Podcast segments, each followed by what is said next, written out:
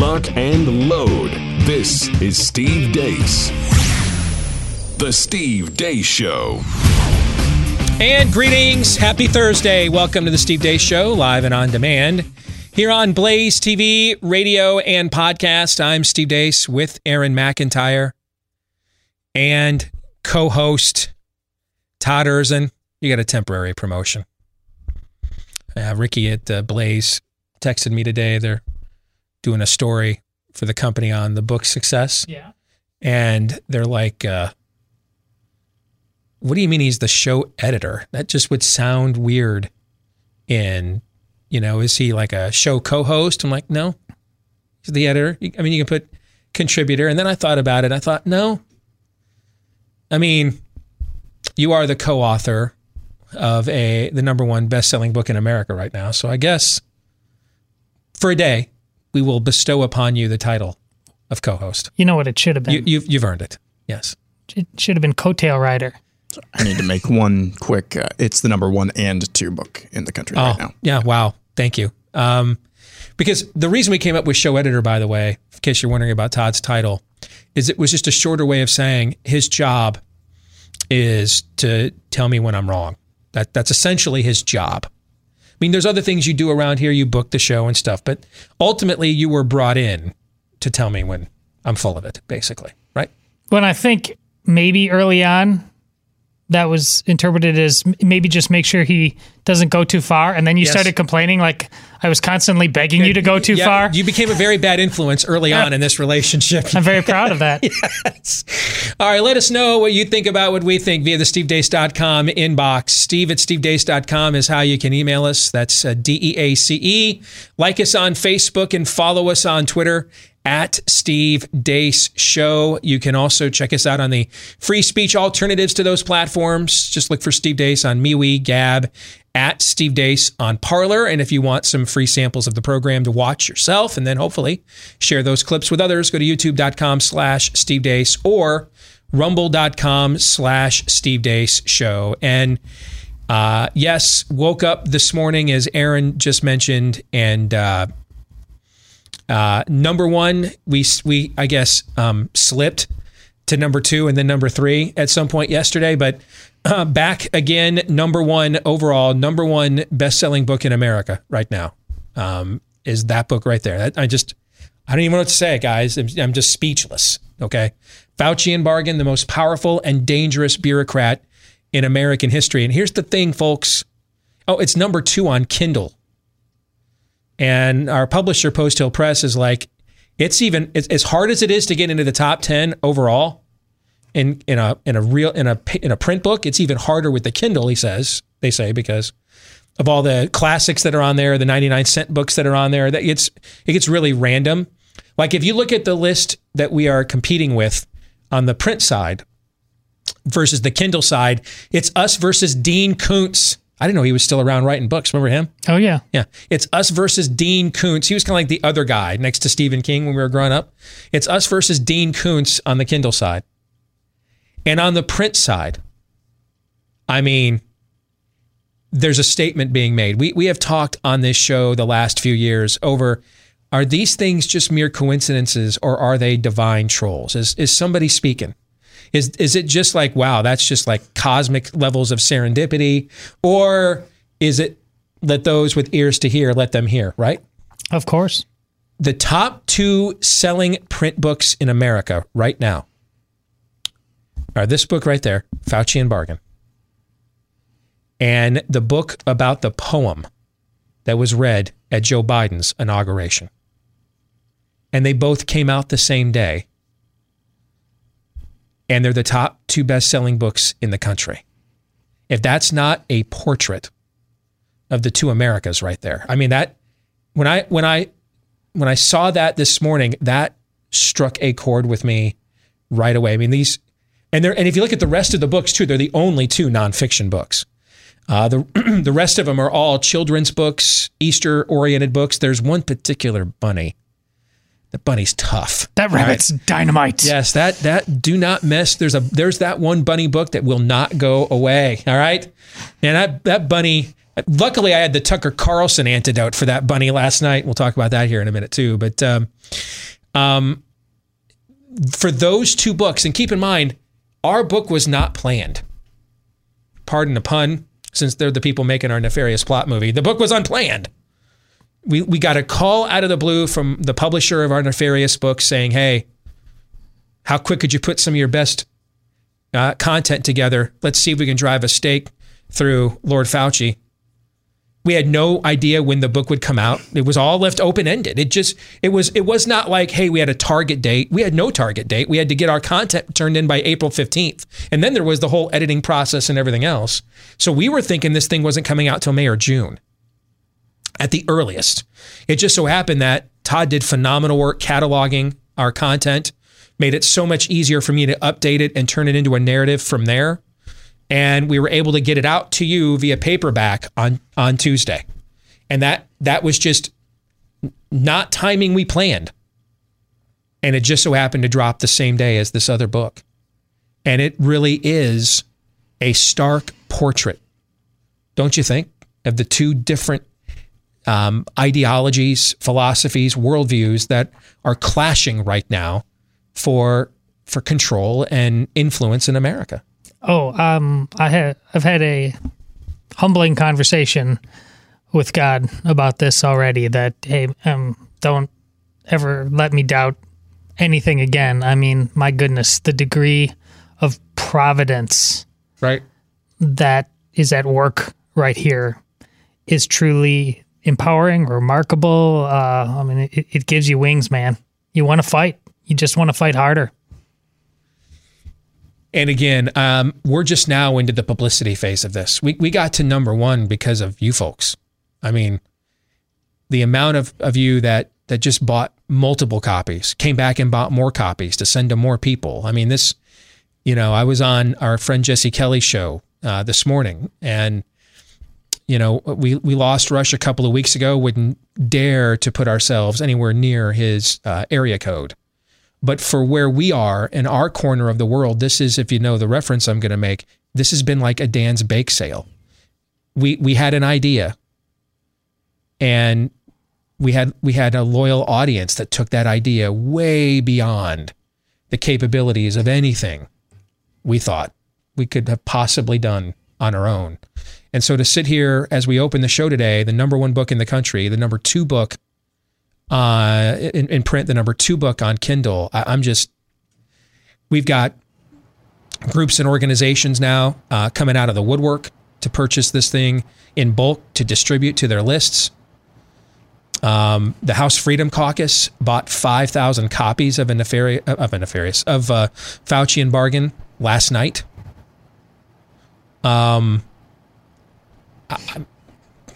Remind us what Moses says to his people when their backs are Stand again. still and wait for the salvation of the Lord.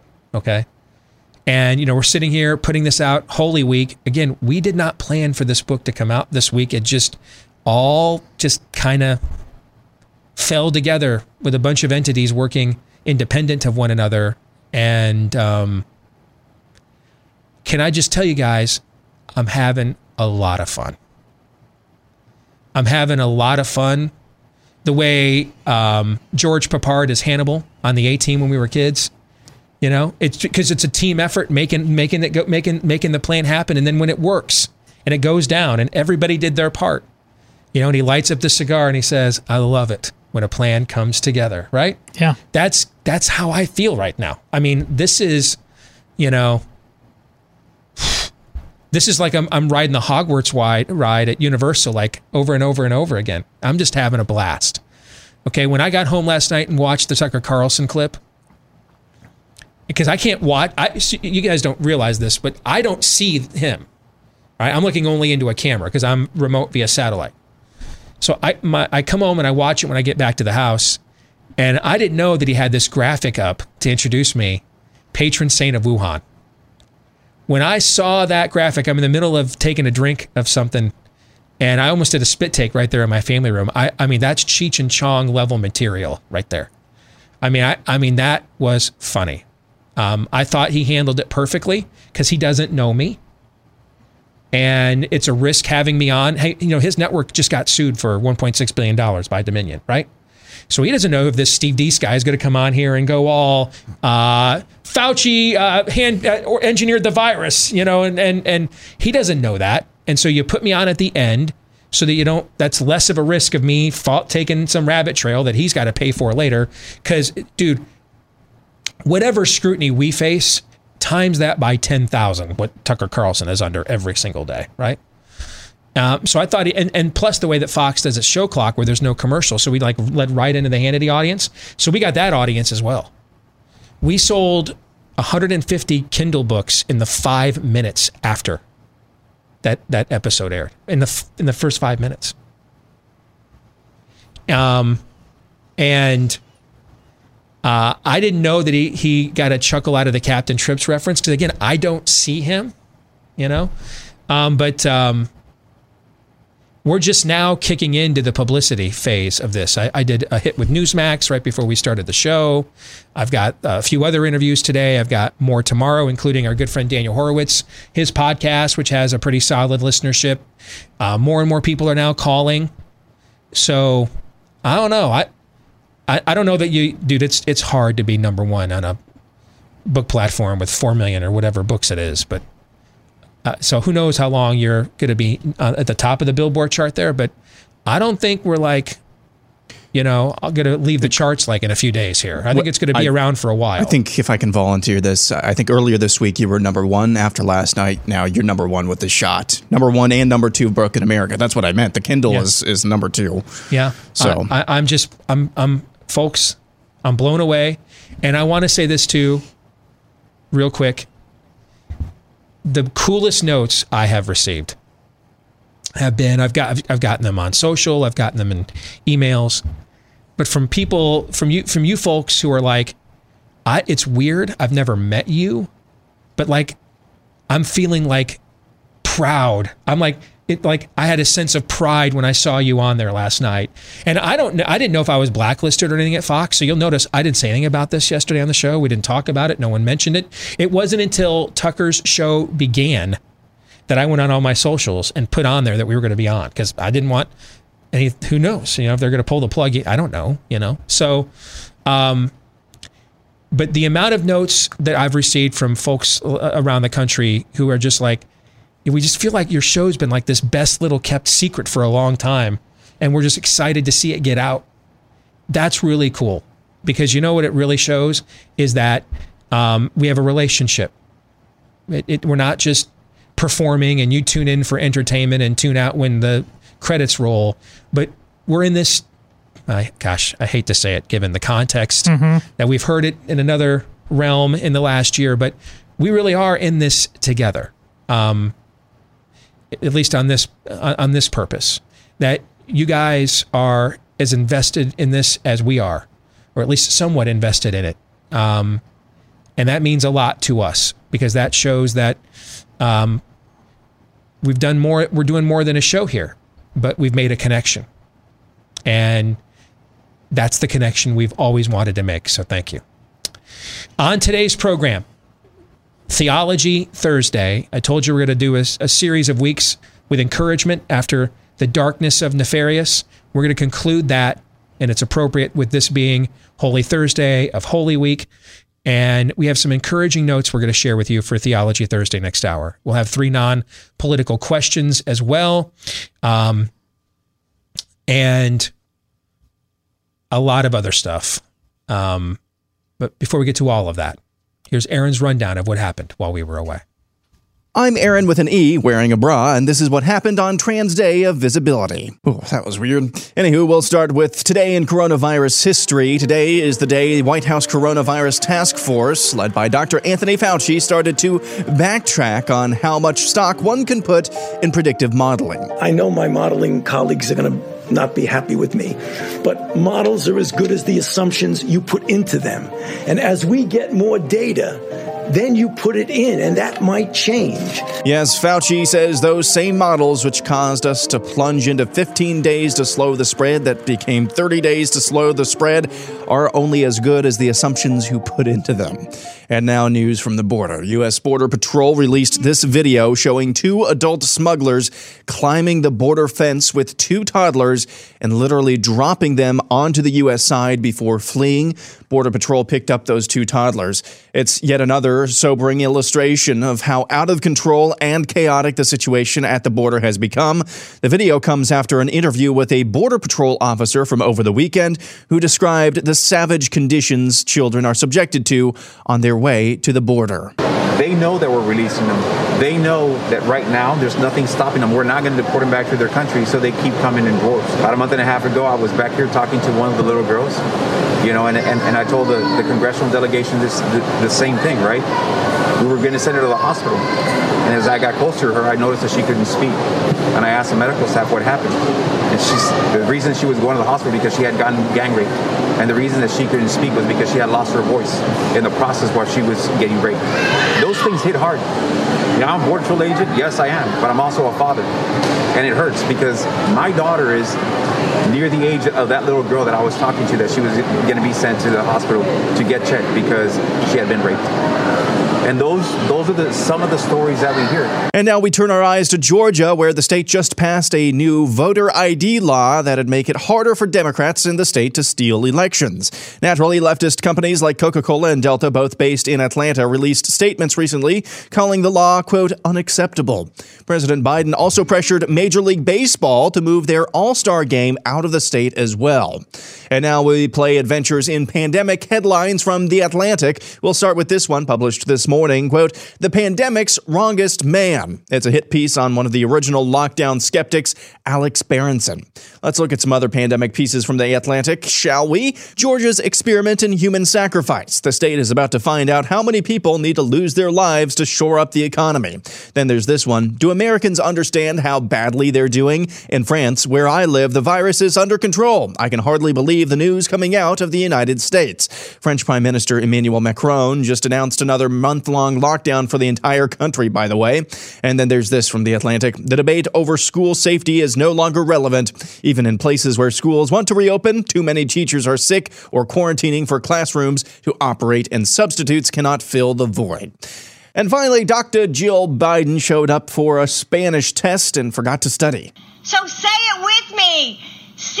Si se puede. The future is ours. Thank you. And that's what happened while we were away. Yes, stewardess. I speak, Speak jive. Yes.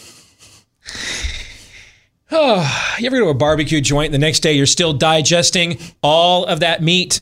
Or you ever watched Jill Biden try to speak, uh, speak Spanish and you're still digesting all of that jive? Um, if you know that feeling, we just had it.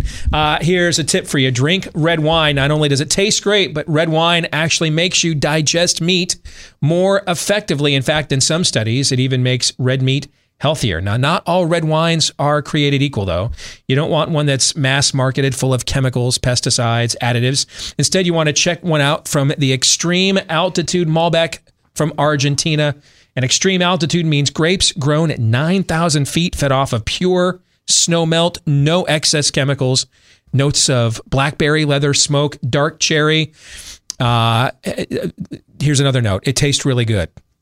It's good, it's clean. The three of us have each uh, taken a bottle home to our respective homesteads and enjoyed it. It's from the guys over at PatriotWine2021.com. And they've got another special shipment of these wines in from the third lar- highest vineyard in the world. Third highest vineyard in the world.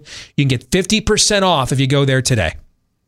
50% off when you go to Patriot Wine. 2021.com. Again, that's patriotwine2021.com. In the overtime today, we are going to discuss that it is time for red state governors to go to war against woke corporations and call the bluff. Hey, fine. You guys can all take your your your your hubs and your events to the uh, five or six woke states that are the most invested, that are high tax, high regulated, there's the door. Don't let it hit you on the way out. It's time. It, it, it, everything's a zero sum game now. It's time to say, like in Tombstone, I'm your Huckleberry. We'll get into that coming up in the overtime today at blazetv.com slash Deace. Again, that's blazetv.com slash Deace. We'll record that overtime right after today's show for our Blaze TV subscribers. They'll be able to watch it there later today. Or if you want to become a Blaze TV subscriber, that's where you can go to get a discounted subscription at blazetv.com slash Deace. Um, let's talk about what's happening at the border. Because if it if it weren't if it weren't for the last year this would be one of the worst government caused calamities mistakes dumbasseries in the history of our of our country and it just so happens that right now it's like the B side, but it's on it's on the same 45 record. If you know the reference I'm making from back in the day, it's but it's the B side right now because we we serve a government that wants to let a bunch of COVID infected people in while claiming we still have to wear uh, triple masks and maybe the kids can't go back to school or you can't sit outside in a stadium. As we told you yesterday, Monday was the first time in a statewide desert known as Nevada that you could go to a park and play pickup basketball.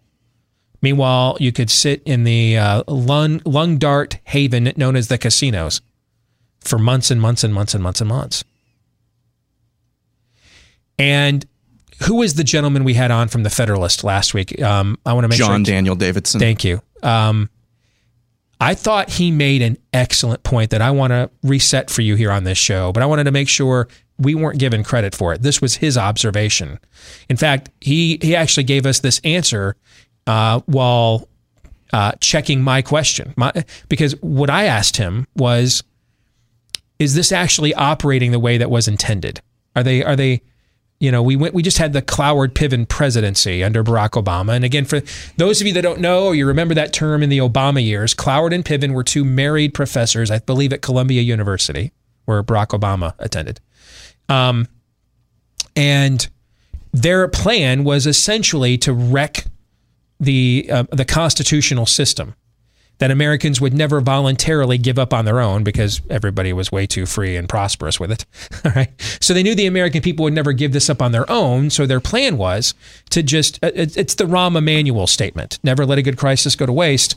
Just create a series of crises. And this is why you see left media and, and spirit of the age messaging everything is a crisis. This is why everything is a crisis in the hopes that these crises create a self fulfilling prophecy. So if you go back to Obamacare with the public option, and everybody said um, at the time, well, that'll destabilize the health insurance industry. And some of us said at the time, that's exactly what it's designed to do.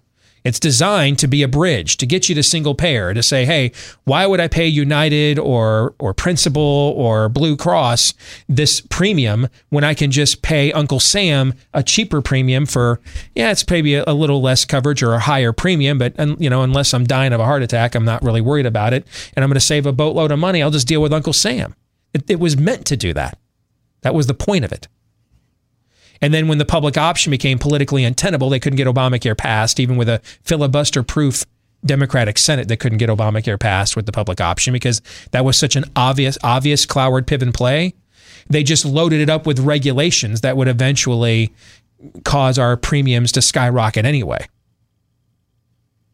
That's, as the Joker said, all part of the plan. It's part of the plan.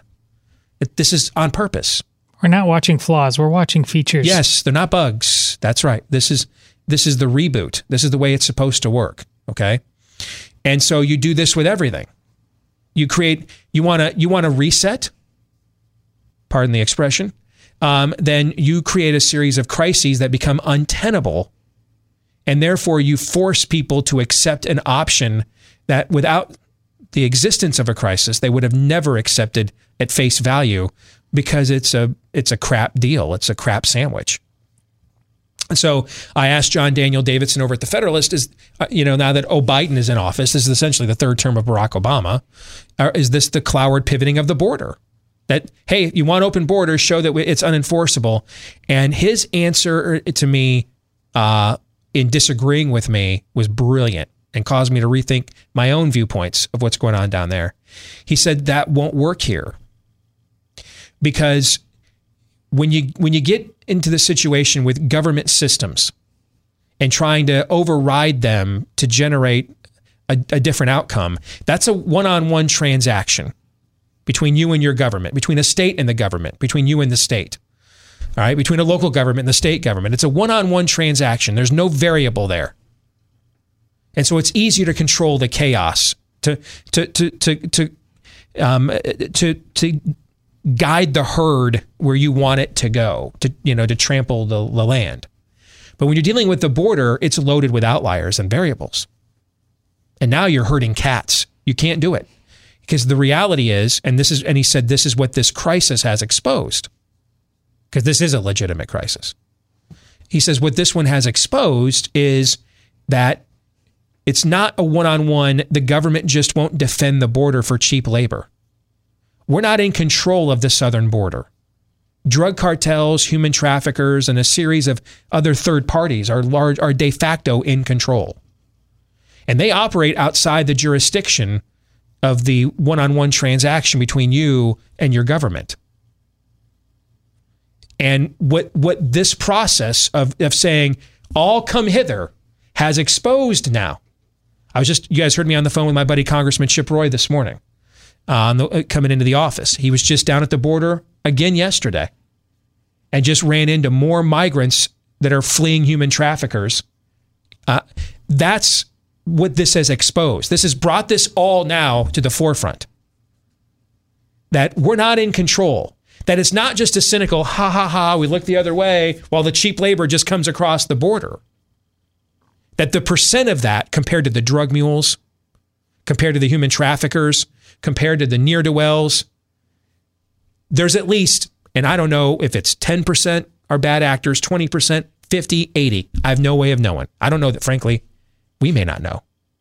But there is some percentage of bad actors in that are in de facto street justice sort of gangland style in control like an old mobster movie where there was there was they still had mayors and sheriffs and chiefs of police, but it was really the don in the corner that was really running the town, right? That's what the southern border is.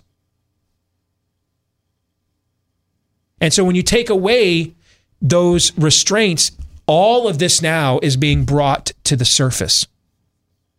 And what's happening there is criminal.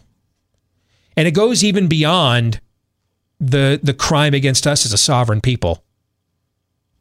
That's that's terrible enough on its own.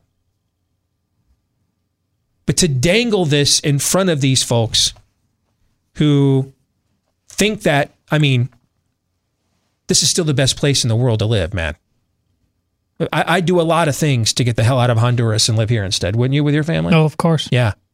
And to dangle this out there in front of these people who then go there to get their daughters kidnapped, raped, sold into human trafficking, it's so freaking evil. That it, this goes even beyond the crime against our own national sovereignty. This has become a crime against humanity, guys. You have any thoughts? I when I said it's a uh, not a flaw, it's a feature. It go and this goes all the way into the guts of the constant perversion of what it means to be fundamentally human, what grace means. Because look, at there is video. It was ch- children being pulled away under Donald Trump. Evil, evil, evil. Now we have images of these children being thrown over fences the uh, uh, adults saying they're coming here because of Joe Biden, and then the church is actually with Catholic Charities money is going up, taking these children and starting to spam them out into the rest of the country. The church is doing that. Yeah, we've lost total control. We'll come back. Let's look at Florida's aggressive vaccination effort. What does the data show about the results? We'll talk to somebody who knows it next.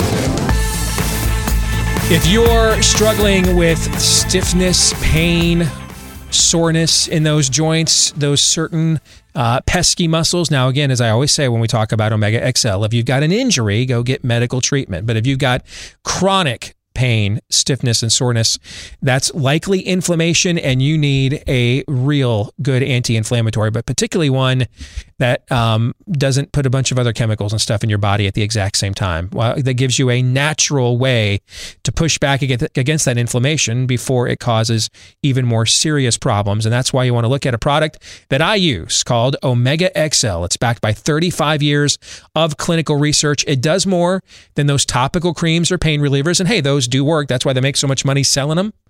Uh, and sometimes in a pinch, you know, you have an instant pull and you got to go on with the rest of your day. You, you got to slap some of that stuff on there. Been there myself, but that's not how you can long term deal with this stuff. I mean, for me, it's a left hip flexor. I mean, if I just put on a topical rub every day, I came in here smelling like Ben Gay all the time. You know, these guys would fire me. All right, so you want to deal with the actual inflammation, and that's where Omega XL comes in. If you want to see, if you don't see the results I've seen, Right now, we offer you buy one, get one free at omegaxl.com slash Steve. Buy your first bottle, get the second one for free at omegaxl, just like it sounds, omegaxl.com slash Steve, or call them. Uh, if you're old school, you want to do it the old fashioned way, 800 844 4888. That's 800 844 4888. I mentioned yesterday to our good friend Daniel Horowitz uh, over at uh, the Conservative Review podcast that uh, our plan was originally with the vaccine efficacy uh, debate was just to let this play itself out more in real time and observe more real time results because we got emergency authorizations of these vaccines. So they, they, it wasn't like they weren't human tested or trialed at all, but the the level of scrutiny that it would typically would be seen, which can take months if not years to bring a product like this to market, we didn't see this time. Uh, and so, uh, you know, the real time results are even more important now because this is a this is a more extended and public human trial. So, we our original intent on the vaccine debate was just to let these things play themselves out for a period of a few months, and let's just see what we see. Do we see, you know, uh, uh the right uh, trend lines? Do we see eventually the side effects that we have read some about uh, are overblown and go away, or are they more serious? Time's on our side, right? Well, now we're talking about vaccine passports and with everything else. Now this now becomes a public policy debate beyond just a healthcare one. And now we do need to look more closely and uh, intimately uh, and and immediately at the data than we had previously planned to on this show. And that's why, if I'm going to look at data, man, we're going to go to one of our new friends on this program. Uh, Kyle Lamb joins us. Uh, data guy extraordinaire, knows his stuff was a huge asset to us this past year, looking at a lot of the COVID data around the country. And now he's uh, down there with Florida Governor Ron DeSantis, and he's got a handle. Uh, they've they've had maybe the most aggressive vaccination outreach in the country, obviously with one of the largest senior uh, elderly populations in the country. So, Kyle, it's good to have you back with us here on the show, brother. How are you? I'm well, man, and, and I'm excited to be on the show with a best-selling author now. So congratulations to uh, you guys, killed it. Uh, haven't been able to make it through the whole book yet, but uh, I've got through a couple chapters and really, really impressed with it. Thank you. And uh, your boss has the front cover endorsement. And he's on the front lines against COVID stand. So, uh, uh, by all means, please pass along our regard. I'm guessing it helped us sell at least a book or two. I'm guessing. So, thank, thank hurt, him right? for that. No, it can't hurt. So, we're going to take a 360 degree look at these at the vaccine efficacy debate. All right, because and and first of all, do you agree with the premise I just asserted that our original plan was just to let this play out and let's just see what we see? But now, if they're talking about essentially using this as a coercive tool of government, we can't sit around now and just kind of wait and find out. We're not afforded that luxury if they're telling us that we may create a second class of citizen over these vaccines. I, I think we kind of have to look at this now in the in the immediate. What are your thoughts on that? Well, uh, so I want to say up front, I, I do agree with you, Steve, and I think this is important because if we accept the premise that the vaccines are working, and obviously my stance is that they are, then unlike you know the discussion about masks, where you know we talk about masks, you, you don't wear the mask to protect you, you wear the mask to protect others, right? That's that's the that's the story behind the efficacy of masks. But with the vaccine, this is a completely different situation because your vaccine protects you. Okay, it may not stop you from getting infected, but it protects you against the disease, which is really what we're trying to prevent. We're trying to prevent serious illness and the disease. Okay, because remember there is a difference between the virus and the disease. And so your vaccine protects you. So if we accept the premise that vaccines are working, and I believe that they are, then they're really, it, it makes vaccine passport vaccine mandates even more pointless. And you mentioned there are a whole other litany of public health factors that come into uh, what vaccine passports may do to underprivileged populations. I am completely against vaccine passports. I want to make it clear before we go any further in the discussion mm-hmm. because I, I think you can believe that the vaccines are helping and still be against vaccine passports. So I want to make that clear and make that important distinction right off the bat.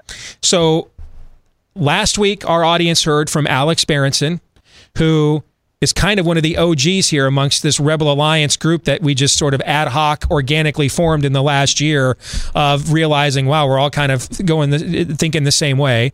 But but he he has expressed a high level of skepticism about the efficacy of the vaccines, and a large a lot of his analysis is based off of what he has seen out of the data out of Israel, which is the most vaccinated, aggressively vaccinated country in the world right now. So I wanted our audience to get a second opinion, pardon the expression, uh, but I wanted them to get a second opinion from somebody who's on the front lines of what's probably the most aggressively vaccinating state in the union, yours. All right. So give us, first of all, the bottom line. If, if, if you could, if in one tweet, you could summarize what you've seen with, with your home state of Florida's vaccine data, what would it be? Yeah. So I would say in one tweet, vaccines probably did not start the decline. I think it was a seasonal decline, but I do think vaccines have shown a higher degree of case decline in the higher ages you go, which suggests that vaccines are probably at least partially responsible for that. Okay. Where are you at with hosp because one of the things we're seeing for example we're seeing the same seasonal spring wa- early spring wave on the east coast uh, or the Upper East Coast uh, that we saw last year that kicked off, you know, the, the COVID panic. Right now, we're not seeing nowhere near the level of hospitalizations or anything associated with it. Okay. So, how much of that is we've reached a certain herd immunity threshold, like what they're talking about out in California, for example? How much of that is vaccination efforts? Because New York actually has one of the worst, this will shock nobody, New York has one of the worst vaccination rollouts in the country.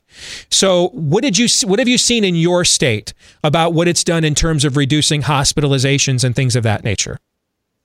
Yeah, I, I can tell you hospitalizations of seniors are down uh, roughly 18% in the past 2 to 3 months. Uh, so that means taking what the number of senior hospitalizations were uh, you know, back on let's say January 15th, mid-January, when the first wave of second uh, doses started, to now, there. I mean, vaccinations overall, or I would say uh, senior cases overall, are down about 90, 91 percent.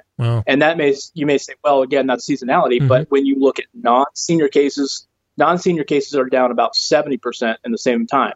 So we are seeing a higher degree. And by the way, this is not just Florida. I'm looking at other states that provide this data with case files. Ohio is down. Uh, seniors are down more than non seniors. Uh, you've got Tennessee, Washington.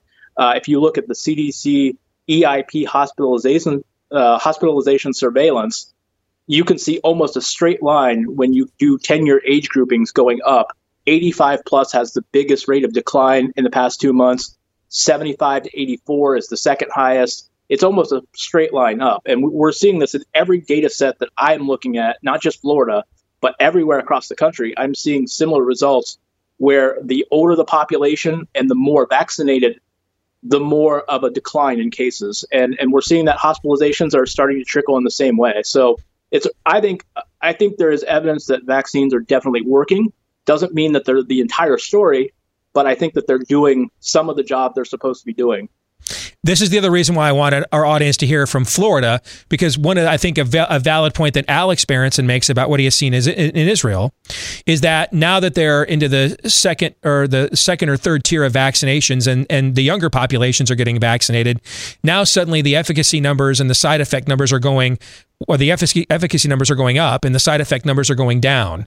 And so now everybody wants to, uh, he, he's like, hey, now everybody wants to say Israel was a success. And yet when they were focused on seniors, they were not seeing the immediate responses that they had hoped.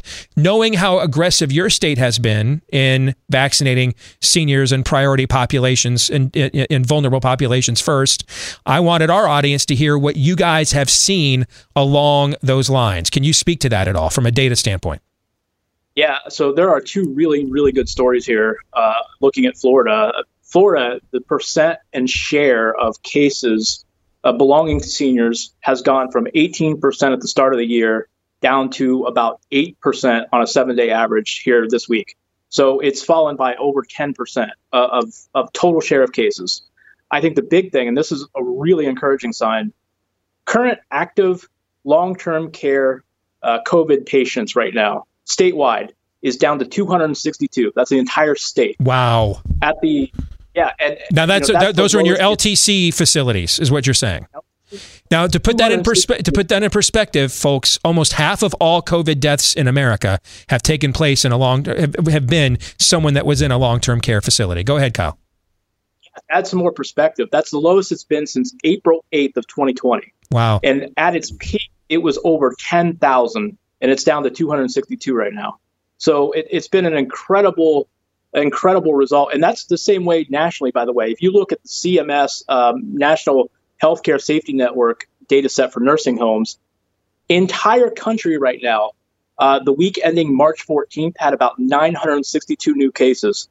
At its peak, it was over 33,000. Wow. All right.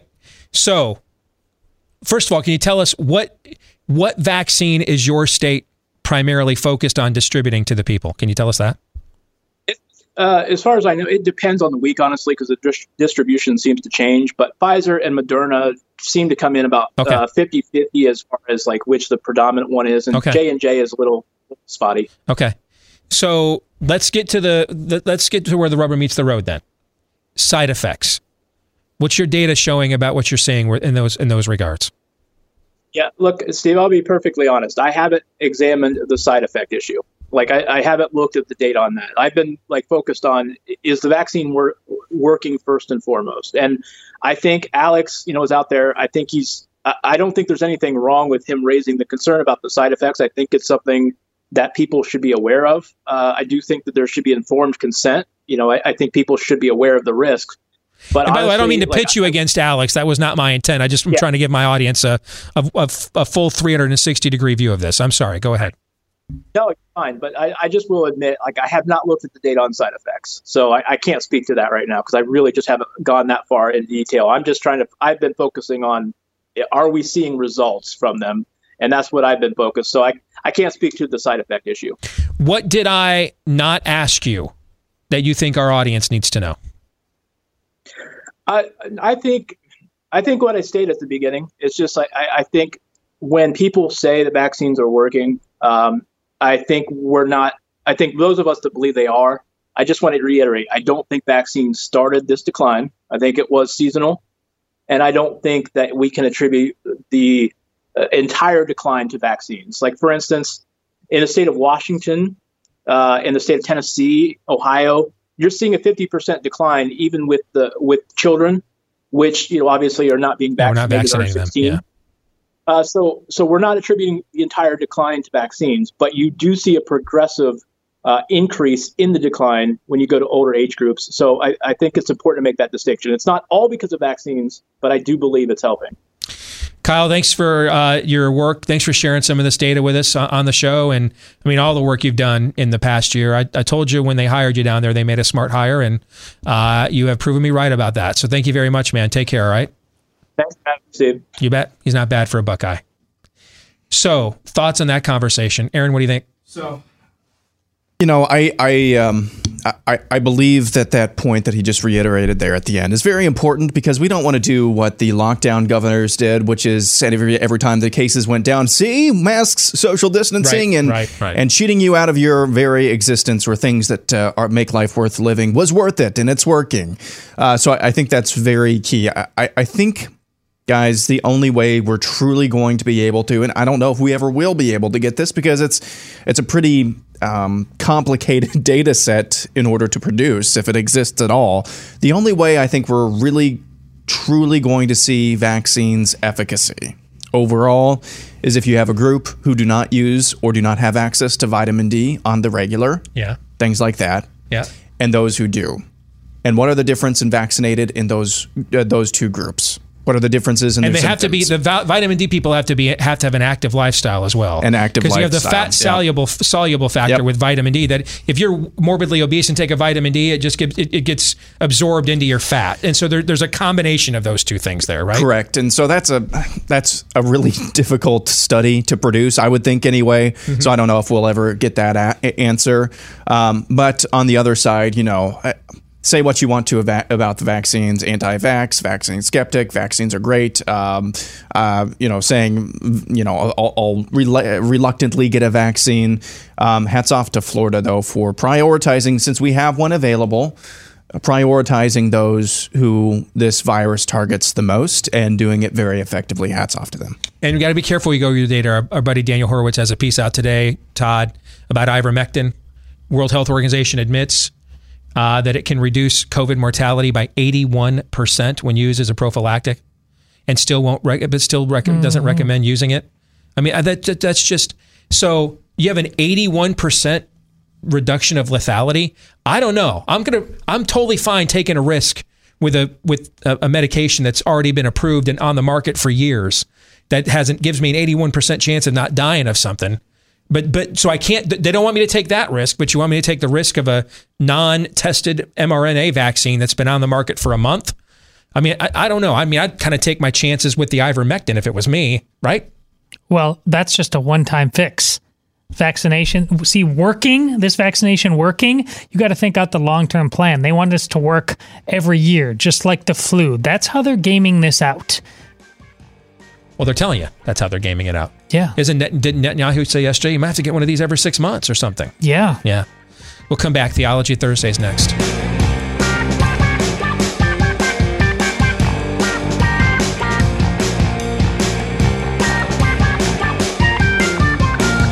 Back with hour two, live and on demand here on Blaze TV radio podcast. Steve Deace here with Aaron McIntyre, Todd Erzin, and all of you. Let us know what you think about what we think via the stevedeace.com inbox. Steve at stevedeace.com. That's D E A C E.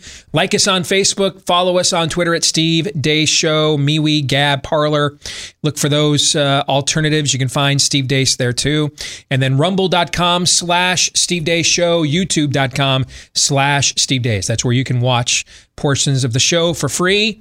Uh, and then also hopefully share those clips with others as well. If you're a podcast listener, thank you very much. We appreciate you. Uh, we would appreciate it though if you'd show your appreciation for us in return. Uh, hit that uh, subscribe button if you haven't already. Leave us a five star review on your podcast platform because the more of those we get, the more it helps our show to grow. And most of all, it pleases our benevolent overlords uh, down in Dallas at Blaze HQ. So thank you to the thousands of you that have done those two things for us already.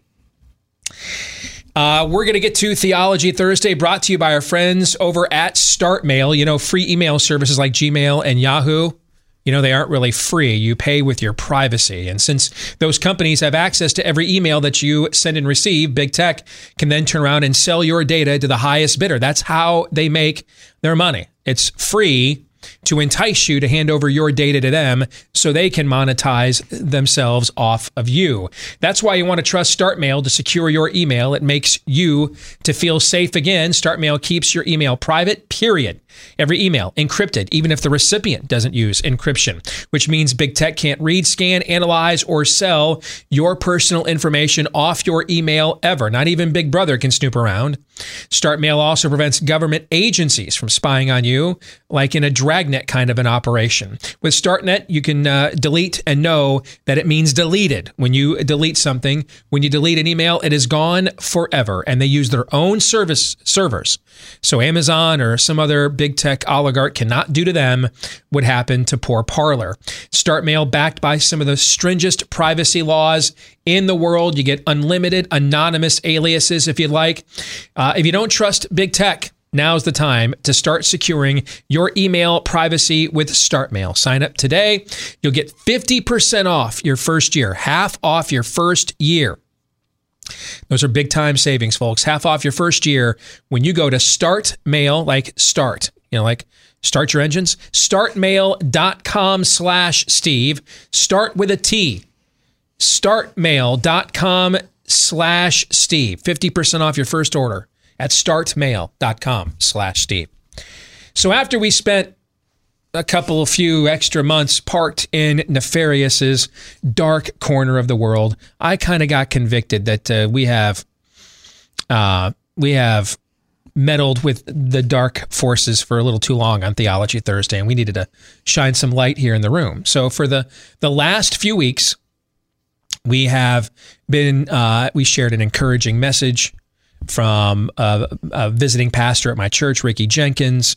Uh, we, we've just been looking for more encouragement to share out there. We went through the last chapter of my previous book, A Nefarious Carol, which sold quite a few copies, but looks pretty pedestrian by comparison of what Faucian Bargain's doing right now.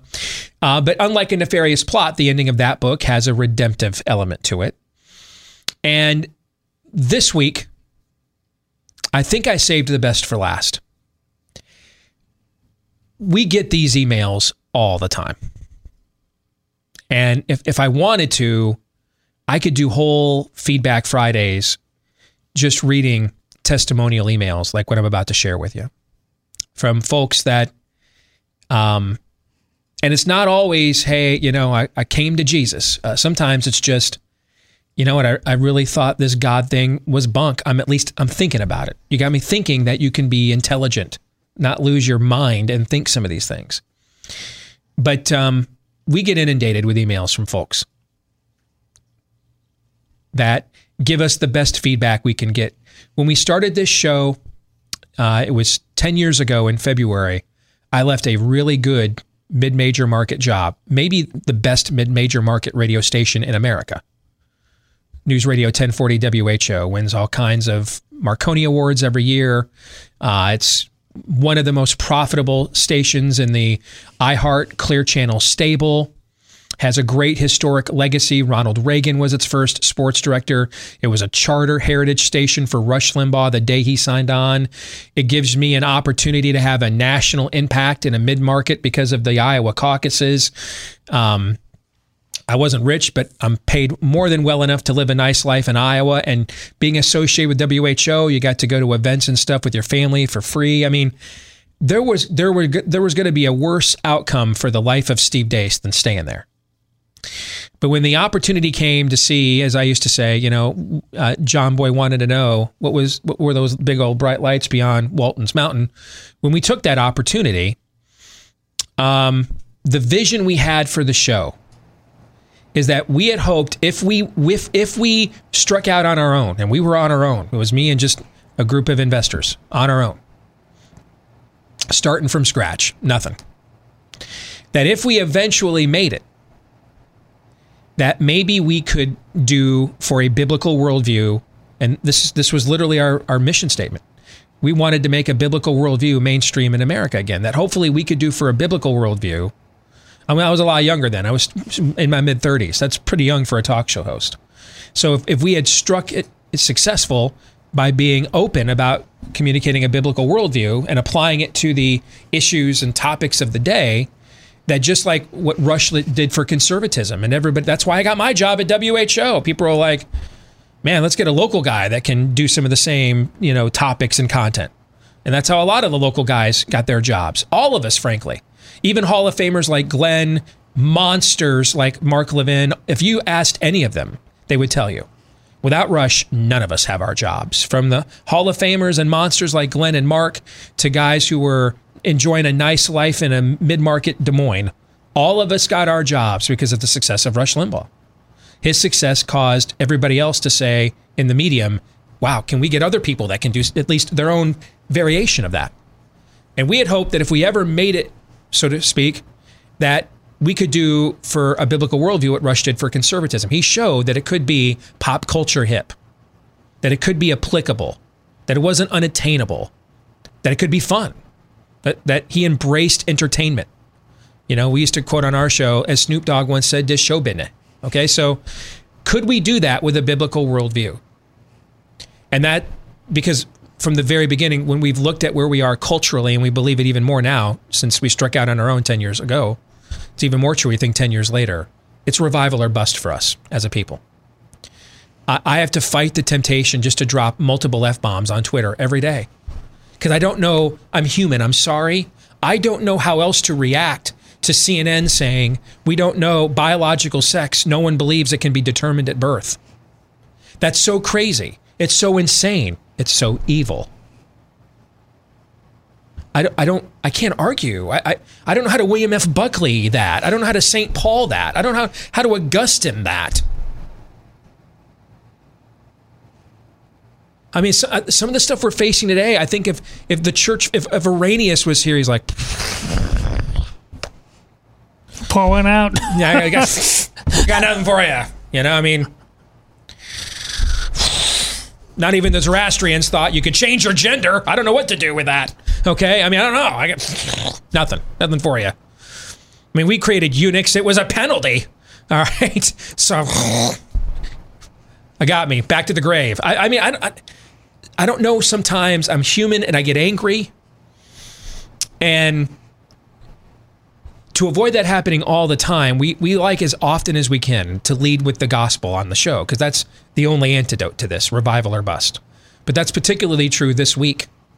For this week commemorates the day the gospel was both revealed in its fullness and confirmed for all eternity.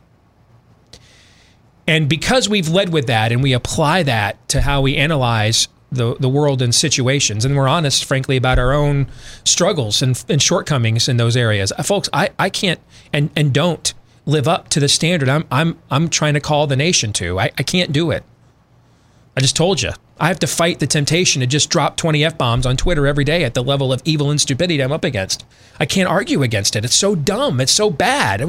It's just like it needs to be like cursed, you feel like, in the, in the harshest terminology you can come up with. So that's the tension here is none of us can even live up to and are perfectly living up to the very standard we are trying to call the country to. And that's why we need a savior. Because he already lived up to that standard for us. And over the years, we have gotten a voluminous amount of notes from people talking about the impact we've had on them in this area by letting them share our walks with us here on the air. And I thought today for Theology Thursday, I've never done this before, but I'm going to set aside some time and I'm going to share just a series of these testimonials and just let them speak for themselves and stand on their own. You guys cool with that? Oh, yeah. Yeah. This first one comes from Kathleen and Brian Anderson want to thank you guys from the bottom of our hearts. We just wanted you to know the impact that you guys have had on our lives the last couple of years. We first heard of you on Glenn Beck's show. Don't even recall what the topic was that day, but it was several years ago. What stuck with us was the way you articulated your thoughts and a Christian worldview approach of life and culture. We've been huge fans ever since. We listen every day. The reason we say a big thank you is because you were key in bringing us out of a spiritual desert that we'd been in for several years. We're evangelicals. Uh, we've been in the church since, since birth. We're both children of ministers. We've served in the ministry ourselves as youth pastors. Um, but we've been discouraged by the behavior of some of our pastors in the past. We didn't give up on the church, until our last ministry position. You see, the senior pastor, a man of our age, was a great pastor. We were drawn to the way he did his ministry, his style, his love for the Lord. So when he asked us to come on staff, we did. I'm, i remember sitting in his living room and telling him directly, I'm afraid to get to know you too well because I don't want to be disappointed again. Our pastoral staff became very close over the years, great friends. He was a mentor to us of sorts. Fast forward a few years, and rumors started about the pastor and a woman that attended the church, and we saw that his marriage was struggling. We were also close with his wife. To keep things short and sweet over the course of a year, being on the front lines, we dealt with many rumors. We were very loyal to our friend and pastor who denied everything over and over again directly to us, the church and the board, as did the other woman. We had silence from his wife, even when we directly asked how we could help her. We had a church board that would not share or communicate with the staff. We tried to deal with the situation as biblically as we knew how. After a good year of this, he resigned to work on his marriage. We chose not to stay on staff as well. We were no longer in unity with the church board on how these things were handled. We stayed loyal to our friend for many more months. He and his wife then officially separated. Then we received a text message from him that he was moving into the sunroom of the other woman's house, who he still denied having an affair with. We knew we had to walk away from him. He is now remarried to that woman. The betrayal we felt on many levels from him and church leadership was beyond description. We went into self preservation mode for several years. We never fully walked away from God, but he felt distant for a while. And that's where you guys come in. When we started listening to you, we were blown away by your approach. It was like a Bible study almost every day between the three of you. Uh, so many nuggets of truth. You guys, your show has slowly helped us come out of our seven years in the desert, so to speak. We started listening to messages again online. We started going, in fact, to your church in Iowa. Uh, we've been to a local church a few times in person now, uh, and it's a great church. Um, thank you for the way that you guys do what you do. You bless us daily, so please keep carrying on and don't be discouraged. The impact you guys are having on people's lives is immeasurable. That uh, this next one is from Peter. Uh, he says, uh, I owe you guys a big thank you. I began listening to the show during the 2016 primary and continued ever since. Your show, generally, and your Theology Thursday segments in particular, started a slow churn in my heart and mind. It introduced concepts, terminologies, and debates with earnest belief and grace towards each other that I appreciated. I'm 39 and grew up a child of divorce like too many in my generation, with a lapsed Catholic father and a lapsed Presbyterian mom. I was never baptized, never regularly attended a church. I got married 11 years ago to an amazing woman who comes from a family of deep faith. I've spent some time attending regularly church with my fa- with my wife and her family. Um, about nine years ago, we had some very serious health challenges with my wife, and we thought we were going to lose her. As husbands, I know you guys can understand how broken you feel in that moment. It was then that her pastor at the time came to the hospital, prayed with me, and for the first time in my life, truly opened my heart to Christ. I may not be the chief of sinners like Paul, but I'm certainly in the running. I know I share some of the same temptations to sin with Steve. From that day, about nine years ago until recently, my walk has been uneven. Your show has been an important consistent voice throughout my journey, spurring me to wrestle with what I believe um, and what God wants. Life seemed to blow up in February here in Michigan with COVID, marital challenges, my wife's own spiritual crisis, the prospect of a pandemic, and my own spiritual hunger. It caused me to take a hard look at myself, my own life, and my sin. While my wife is struggling with faith, we have managed to strengthen our marriage through the help of some Christian therapists.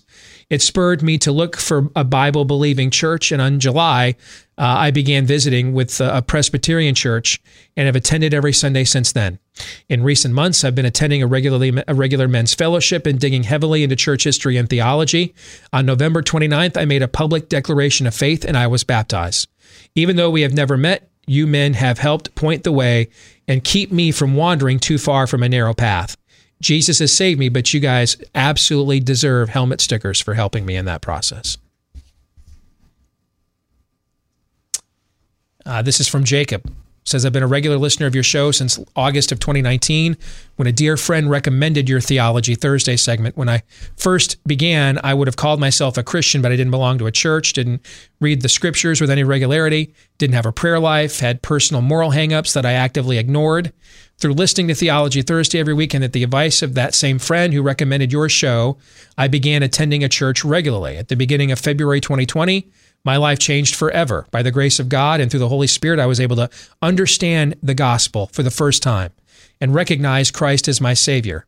All this is to say that I firmly believe the Holy Spirit was working through you and your show in order to bring me to Christ. Listening to Theology Thursday was an integral part of my journey, and I wanted to express my deepest thanks and gratitude for all the work you guys put into that segment. Since becoming a true follower, I long to see all my friends and family come to Christ and be saved.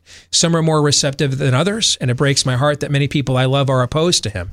However, there has been some good news on this front as well. Another friend of mine has recently started listening to your show, and his primary reason for doing so was to catch Theology Thursday. For the sake of brevity, I'll simply say that my friend and I have shared a similar journey thus far in life. This is to say, he has a good grasp of Christian ethics and worldview, but he hasn't taken the step of repentance and faith in Christ. I know I'm the only, I, I know I'm only one man up here in Canada, Toronto to be exact, and there are undoubtedly more pressing concerns on your plate, but I have one humble suggestion for a future Theology Thursday. Since my friend is listening to your show and has not yet humbled himself to Christ, I was wondering if the segment could have a renewed focus on people's need for Christ. For example, the episode you did once about the 10 points of Christian orthodoxy and the episode you did tracking your Bible study were deeply edifying for me. In fact, almost every Thursday from August tw- uh, through of 2019 to March of 2020 was fantastic. And I always came away with a longing to learn more and a zeal to discover the truth. And that is from Jacob. Yeah, Jacob, I think we can uh, get around to honoring your request at, at some point in the future. Let's do one more. I mean, I could do a lot more of these but but let, us do one more. This is from Kim Nason. She writes, "This month I turned 40. It has been a long, strange year. Before COVID hit, I was finishing my last semester for my Master of Arts in Teaching. I was placed at a high school with the government teacher. He was the first to truly red pill me and really helped to get me interested in politics. He was a conservative and religious teacher working in public education. Soon I began that, and this is where Todd's now going to remind us don't just hand this completely over to the state, right? Soon I began to listen to people like Ben Shapiro, uh, which led to friends suggesting I listen to people like Glenn Beck. And that's how I found you guys. And then I downloaded a nefarious plot, and that was the defining moment that changed the trajectory of my life. I was raised in a non religious house with my mom and one of her three different husbands. I knew the bare minimum about Christianity, much of it influenced by mass media and public education. Once COVID hit, I couldn't deny the truth you guys share daily, day after day. I remember you were advertising for a homeschool online program. I began thinking about homeschooling, being that I just got my teaching license and saw that saw what education uh, was or wasn't doing. I pulled my kids uh, from the school, brought Christian homeschool curriculum as I began learning alongside them about God. The urge to want to know more keeps growing. So I signed up for free online courses through Hillsdale College, started watching things like The Chosen, doing interactive Bible studies. I just wanted to share my story with you because you guys have changed my entire outlook and given me the greatest gifts one could ever ask for. I'm finding myself as a child of God and bringing my kids along with me. Every day I look forward to Aaron's montage and the three of you bantering back and forth. Do you have any recommendations on learning more about critical thinking and logic or books I must read? Um,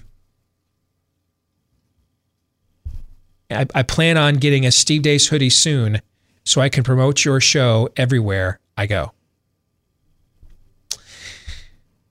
Yeah, there's a ton of books we could recommend on critical thinking. But since you were into a nefarious plot, which in and of itself is a work of critical thinking, let me give you the OG for me of critical thinking books.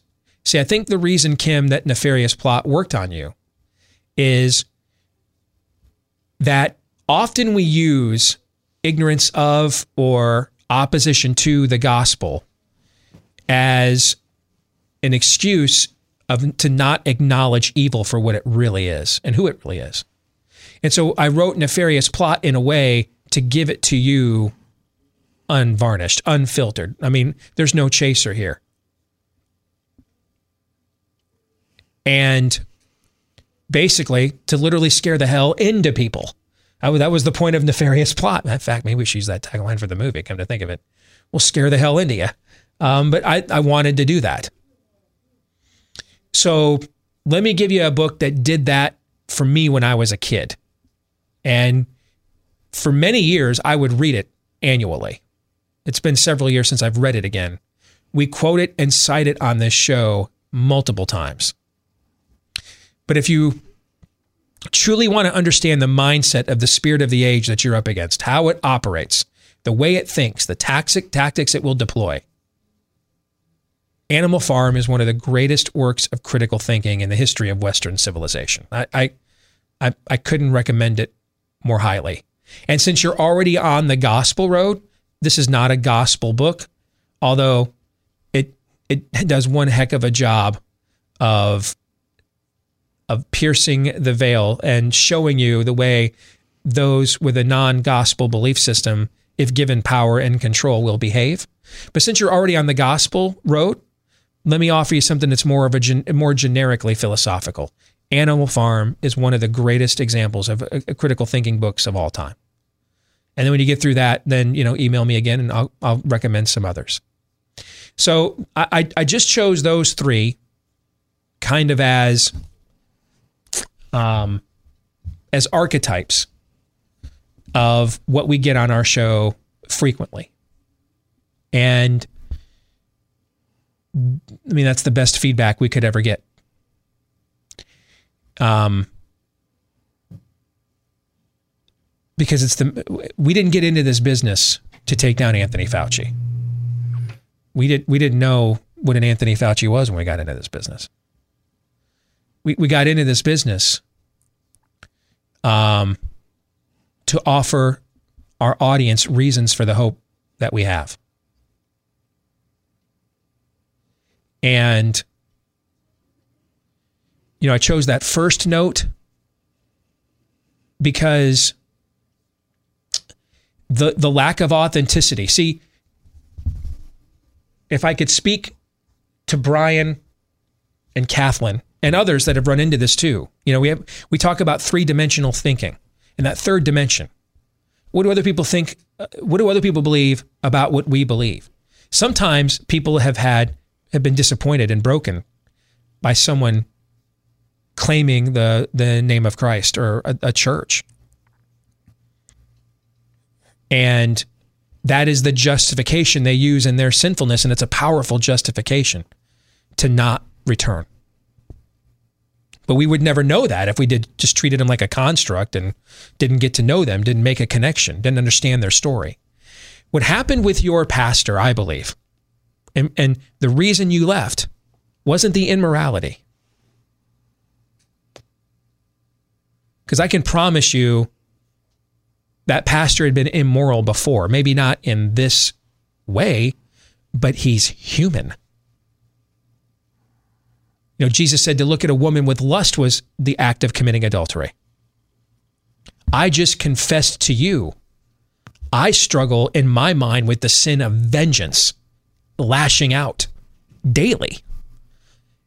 I'm not any better because I don't, I'm not any better in the, in the, in the law of God, I'm not any better because I don't tweet those things. The fact that in my heart I'm thinking them condemns me. I don't tweet those things because it would look bad for the mess image of the show. It would, it would reflect poorly upon the play the Blaze as a platform. But that's a different standard. According to the law of God, the fact that that's that that spite is in my heart condemns me of sin, even if I don't show it to you. The problem your pastor ran into was the lack of authenticity. He wouldn't look in the mirror and admit what he was. He wouldn't confront his issues. Like his father, his first father, Adam, he fashioned a fig leaf. Well, I'm moving to the sunroom. I'll, it's a private issue. We're working on our marriage. Wasn't honest about it.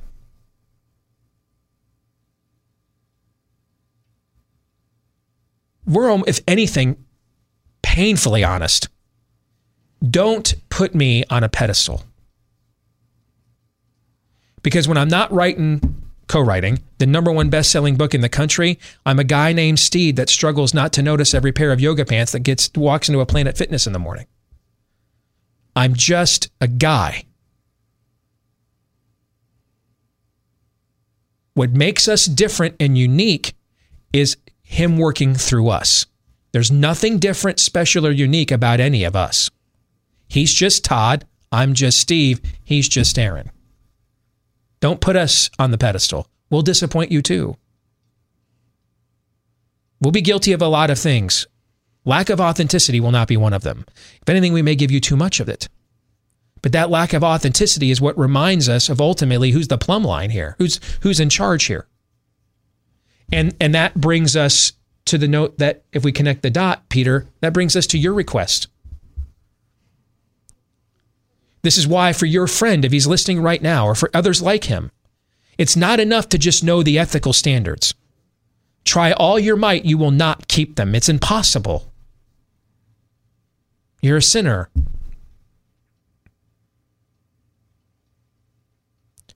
This is why it is no longer I who live, but Christ who lives through me, the hope of glory. And anyone who is in Christ is a new creation. That's why you need that relationship. That's why you need that personal repentance. If I could sum up the, the Martin Luther's introduction to the 95 Theses, all of the Christian life is a life of repentance. Todd would say, as a Catholic, the point of the Mass is a reminder of our need for repentance, what was done for us because of us, correct? Correct. And that's where the personal relationship comes in. Because all of us belong in that tomb that he went to in place of us. Any of us that had gone to that tomb would have not come out, would have rotted there. He rolled the stone away. He walked out like a boss, and the last enemy, death, was taken down like a champion. And now, through us, despite our brokenness, you know, if your pastor, Brian and Kathleen, had said, I'm really struggling right here, man, I got to be honest. This marriage isn't going well. Not sure I want to be married to her. Dude, at this time last year, I wasn't sure I was finishing the year married. Okay. It's hard being married to another human being, two sinners together forever. With all the distractions and temptations, it's difficult. You know what repentance is significant of, Peter, to your friend? Authenticity. That's what God is looking for. Authenticity, a real relationship. He can cover all of the blemishes, but we got to come correct and authentically first. Thank you for listening to Theology Thursday. Three non political questions is next.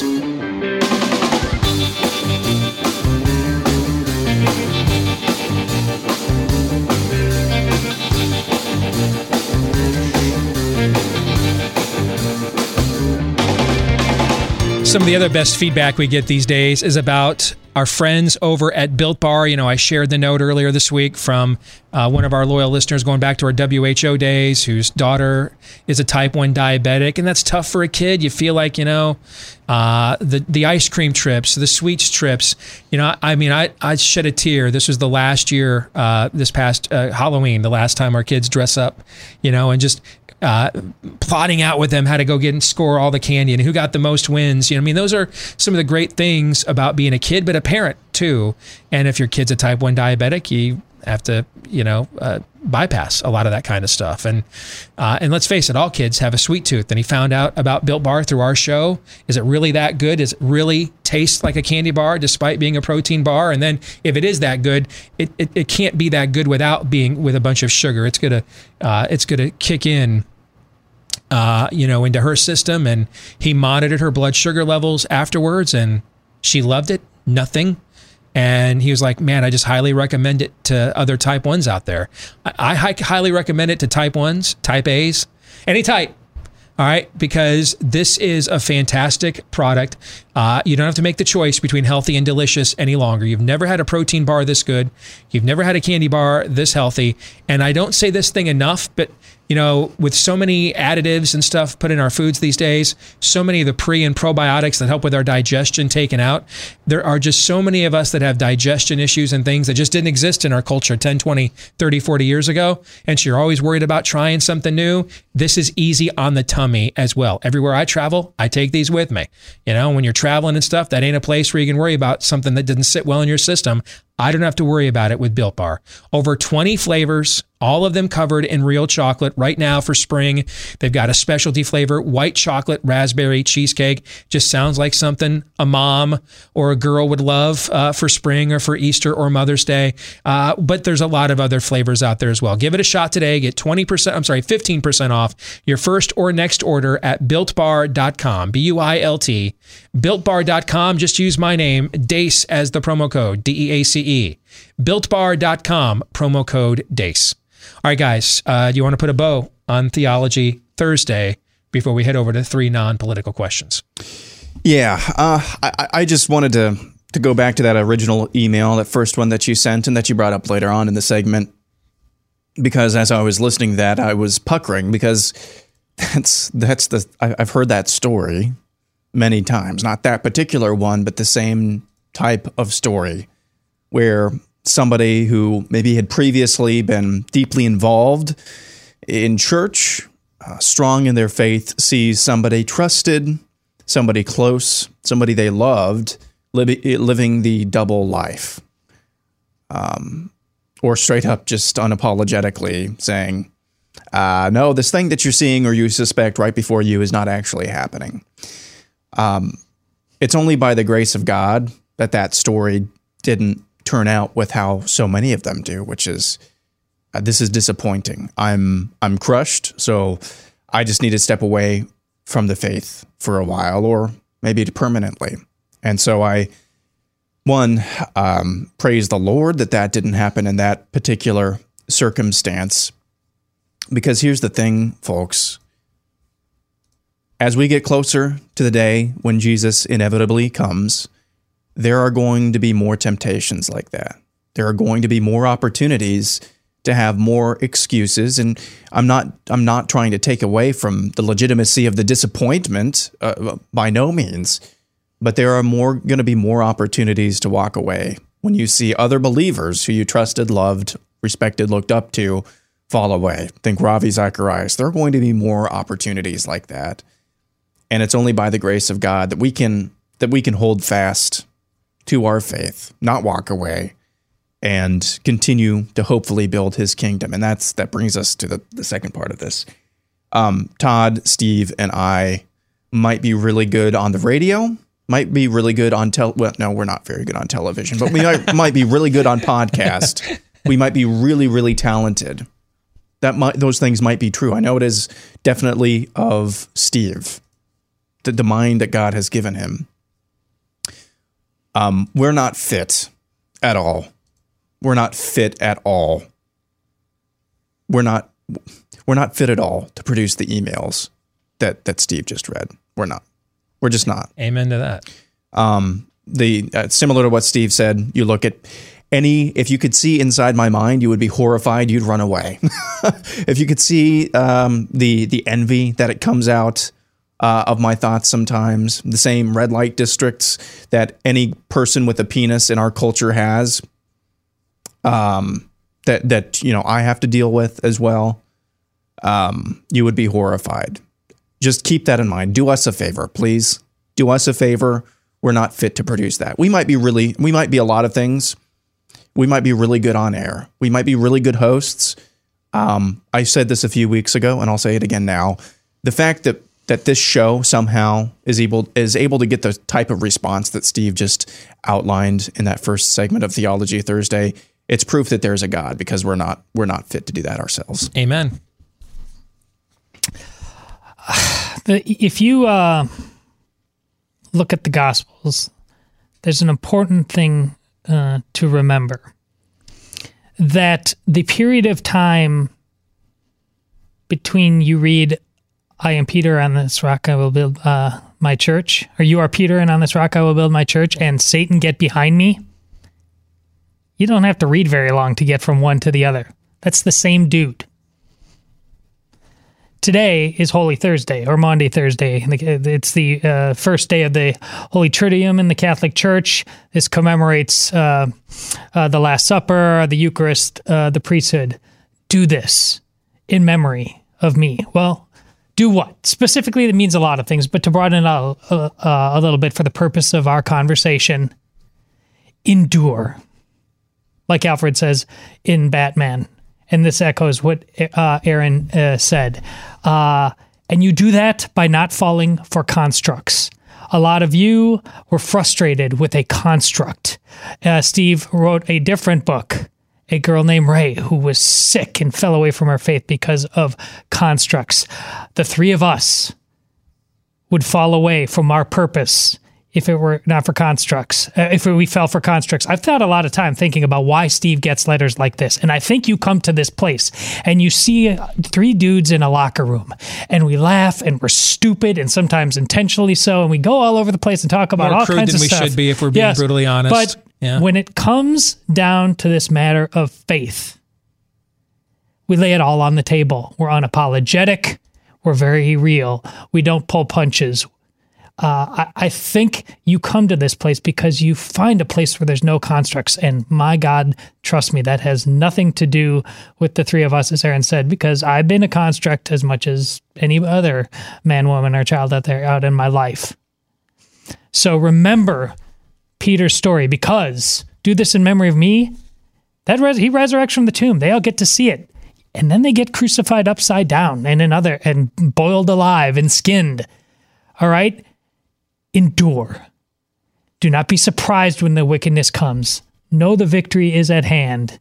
And know that the greatest story ever told has given you example after example after example. They're called our saints who have done so and are now praying for you in heaven.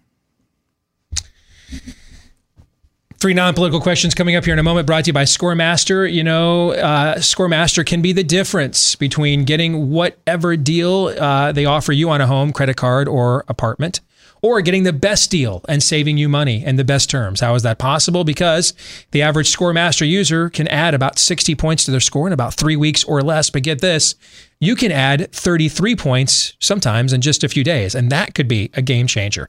So even if you have a great credit score, Scoremaster shows you how your spending can affect your score to keep that score as high as you want it even tells you when to pay certain bills that will bo- boost your credit score. No one else out there does that. And scoremaster is so valuable the average person logs in almost five times a month. That's better than online banking. It works because it puts the data the banks have on you that's your data into your hands to clearly show you why you have the score you have and how you can get to the score you want or how to keep the score that you want to keep. So see your points and get your points uh, and get $1 million in fraud insurance to protect your score. To learn more, go to scoremaster.com slash Steve. Again, that is scoremaster.com slash Steve. And it is now time for three non-political questions. We all have questions. Who am I? Why am I here? Where am I going? Who am I? A search and a question of identity. Why am I here? A question of meaning and purpose. Where am I going? Question of destiny. Some better than others. What sort of morality or proto morality would you expect to find in a chimpanzee troop? Injecting some levity into the demise of Western civilization. It's three questions on The Steve Deace Show.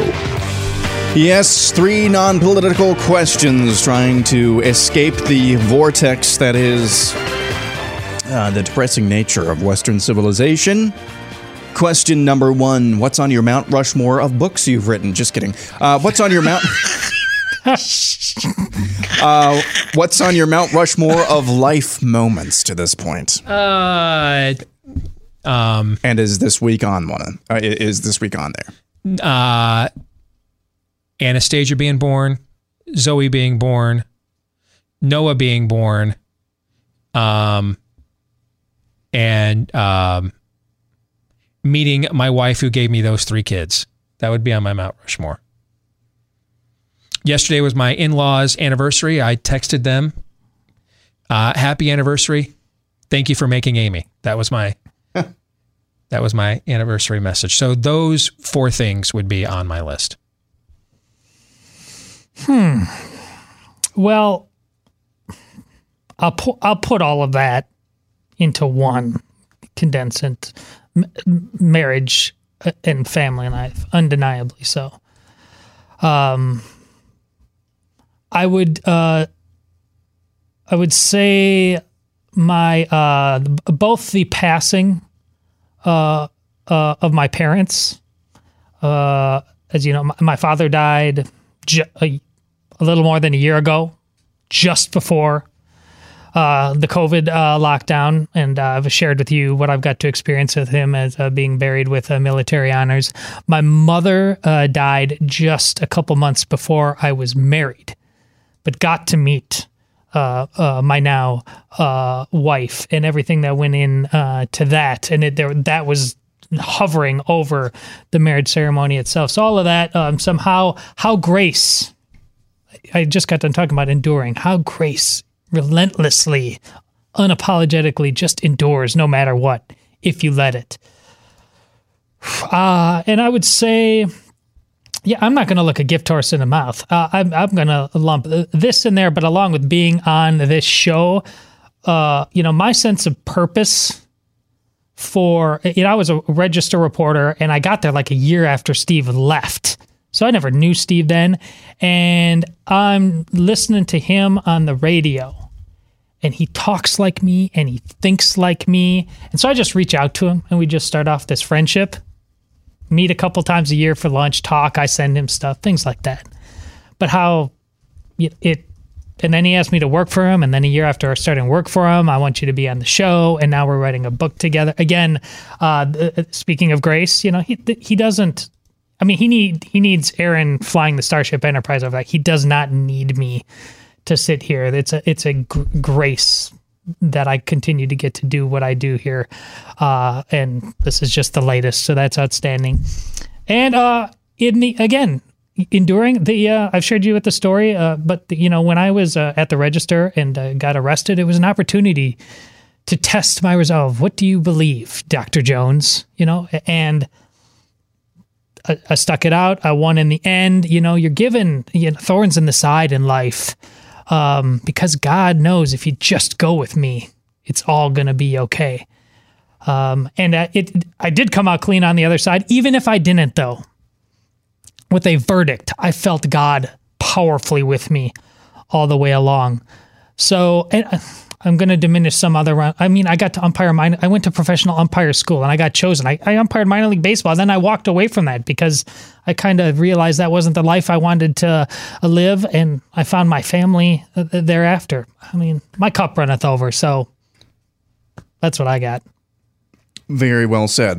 I think for me, uh, day I met Bella, day we found out we're having a boy, now, if we were having a girl, that wouldn't have been on the list. But uh, the day that we found out we were having a boy, is Jesse Kelly writing your material? um, probably the day I, I flew solo for the first time, or that moment, because once you get off the ground, you're like, oh crap, I got to get back down.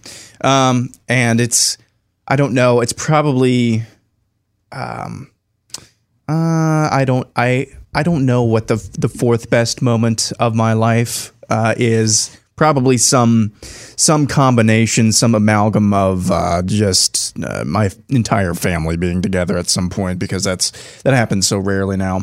Uh, question number two: If you were a major league baseball player, what position would you play, and what would be your walk-up song? Uh, second base. That's what I played all my life growing up, and um, Newman's theme to The Natural. Outs, other than John Williams, the sing, something composed by John Williams, the single greatest cinematic score of all time. Todd, quickly. Uh, it would be uh, Catcher, and it would be this great country song I mentioned before, and I always forget the name of it by Luke Combs. Okay. Uh, let's see. For me, it would be um, deep right field and Year of the Cat. uh, question number three uh, from Dan Rapko. Very deep right field. Do you think that aliens beyond the st- parking lot? Yeah, exactly. Yeah, you got it. Yeah. Yes. Uh, this one is uh, submitted to us uh, by Dan Rapko, who says, "Do you think that aliens from space may have indeed come to Earth, but maybe don't find the human race interesting enough to make contact?" So they they've just been observing this whole. Yep. When are these guys, frankly, worthy to worthy to very passive aggressive? They're just walking around. Really, dude? If we find out there's intelligent life out there and it's even more passive aggressive than we are, I'm out. Okay. If if if if, if it's even a more like, passive aggressive species than me, guys, we're androgynous, and even even we know what genders yes, are. Yes, I'm full George Costanza. I'm out. I'm out. Okay, that's I'm tapping out. Goodbye, cruel world. I don't want to. I don't want. I don't want to live in this world anymore. You have 30 seconds. You have an answer? I don't believe in aliens, but I will if th- that's the story. Uh, they're up there, man. Just dropping heaters, waiting to see when we're worthy of talking to. That'll do it for today's show. Back at it again tomorrow, noon to 2 Eastern, right after Glenn Beck here on Blaze TV, radio, and podcast. Until then, John 317.